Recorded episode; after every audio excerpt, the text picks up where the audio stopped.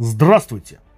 Мало найдется в истории человечества более героических и самоотверженных борцов за рабочий класс и вообще трудящихся против эксплуатации капитализма и колониализма, чем вьетнамский лидер Хо Ши Мин.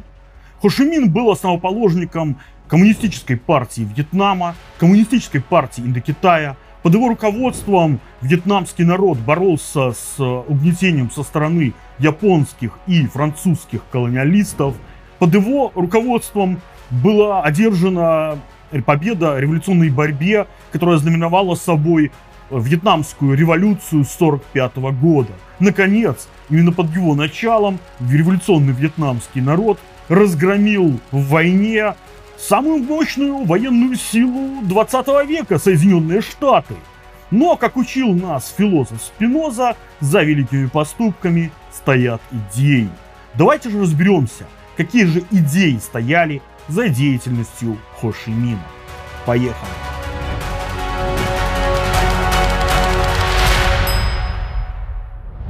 Собственно, основой идейного богатства, которым руководствовался Хошимин, был, как несложно догадаться, марксизм-ленинизм, которому Хошимин был предан всю свою жизнь.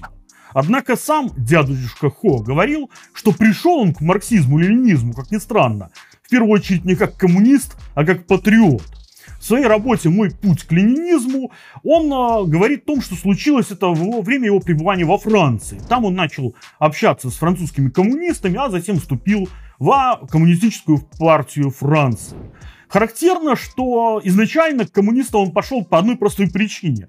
Они выражали меньше, наименьшую заносчивость, общаясь с неевропейскими иностранцами.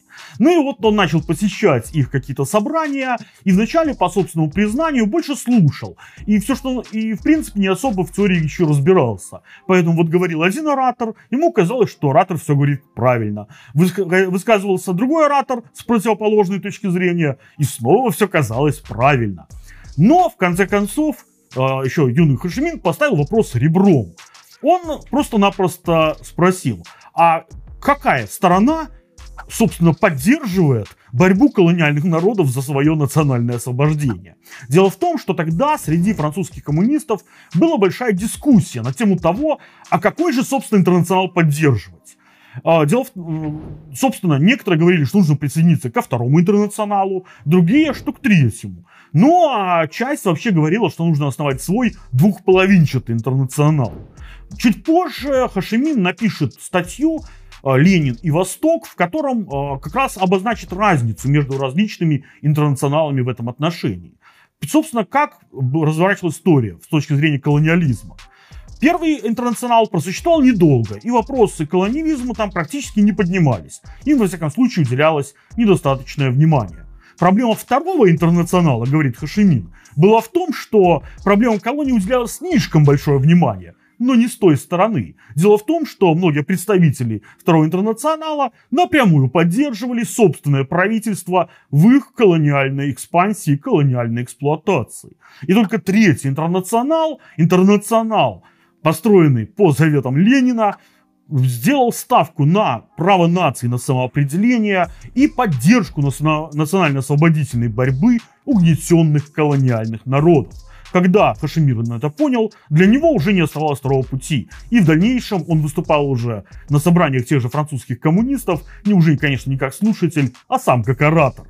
Тоже в ранней своей работе «Русская революция и колониальные народы» э, Шекшемин приводит такой образ – он говорит, что колониализм подобен спруту с таким вот щупальцем. Ну да, азиаты очень любят все сравнивать с тентаклями. Так вот, у этого э, осьминога, да, у этого спрута две щупальцы. Одной он вгрызается в угнетенный пролетариат метрополий, то есть колониальных стран, а другой щупальцей, собственно, из колоний вытягивает все соки. И Хошимин говорит о том, что этого спрута нельзя победить с одной стороны. Чтобы этот спрут от нас оторвался, чтобы его победить, нужно отрубить сразу обе щупальцы. То есть борьба должна параллельно идти и в метрополии, пролетариатом стран метрополии, и одновременно, э, в первую очередь, крестьянами и рабочими угнетенных стран Востока. И только тогда спрут колониализма будет побежден. Однако в многочисленных своих статьях, выступлениях Хашимин постоянно подчеркивает, что борьба эта будет сложной, борьба эта будет долгой. И он, опять же, в многих призывах и выступлениях призывает вьетнамский народ отчаянно сопротивляться этому гнетению, не щадя себя. Как говорил Хашимин, если у вас есть дома винтовка, берите винтовку. Если у вас есть меч, берите меч. Если нет даже меча, берите мотыгу. И в этой борьбе, в этой жесточенной борьбе, для него главный светоч – это на самом деле Советский Союз. В своей более поздней работе Октябрьская революция и освобождение народов Востока Хошимин как раз выставляет Октябрьскую революцию в качестве главной силы, пробудившей Восток на борьбу с колониализмом. Здесь можно, он выделяет несколько факторов. Во-первых, самим, самим своим фактом Октябрьская революция показала, что капитализм может быть побежден, что возможна победа трудящихся над капитализмом.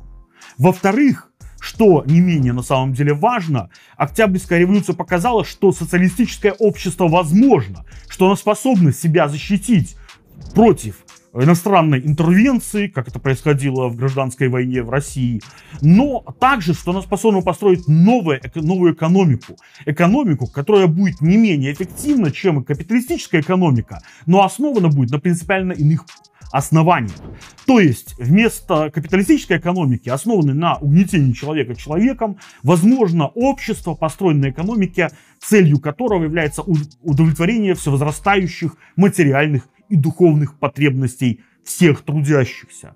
И, наконец, последнее, но не по значимости, это то, что Октябрьская революция, породившая Советский Союз, породила силу, которая активно поддерживает восстающие против колониализма народы, поддерживает их в их национально-освободительной борьбе.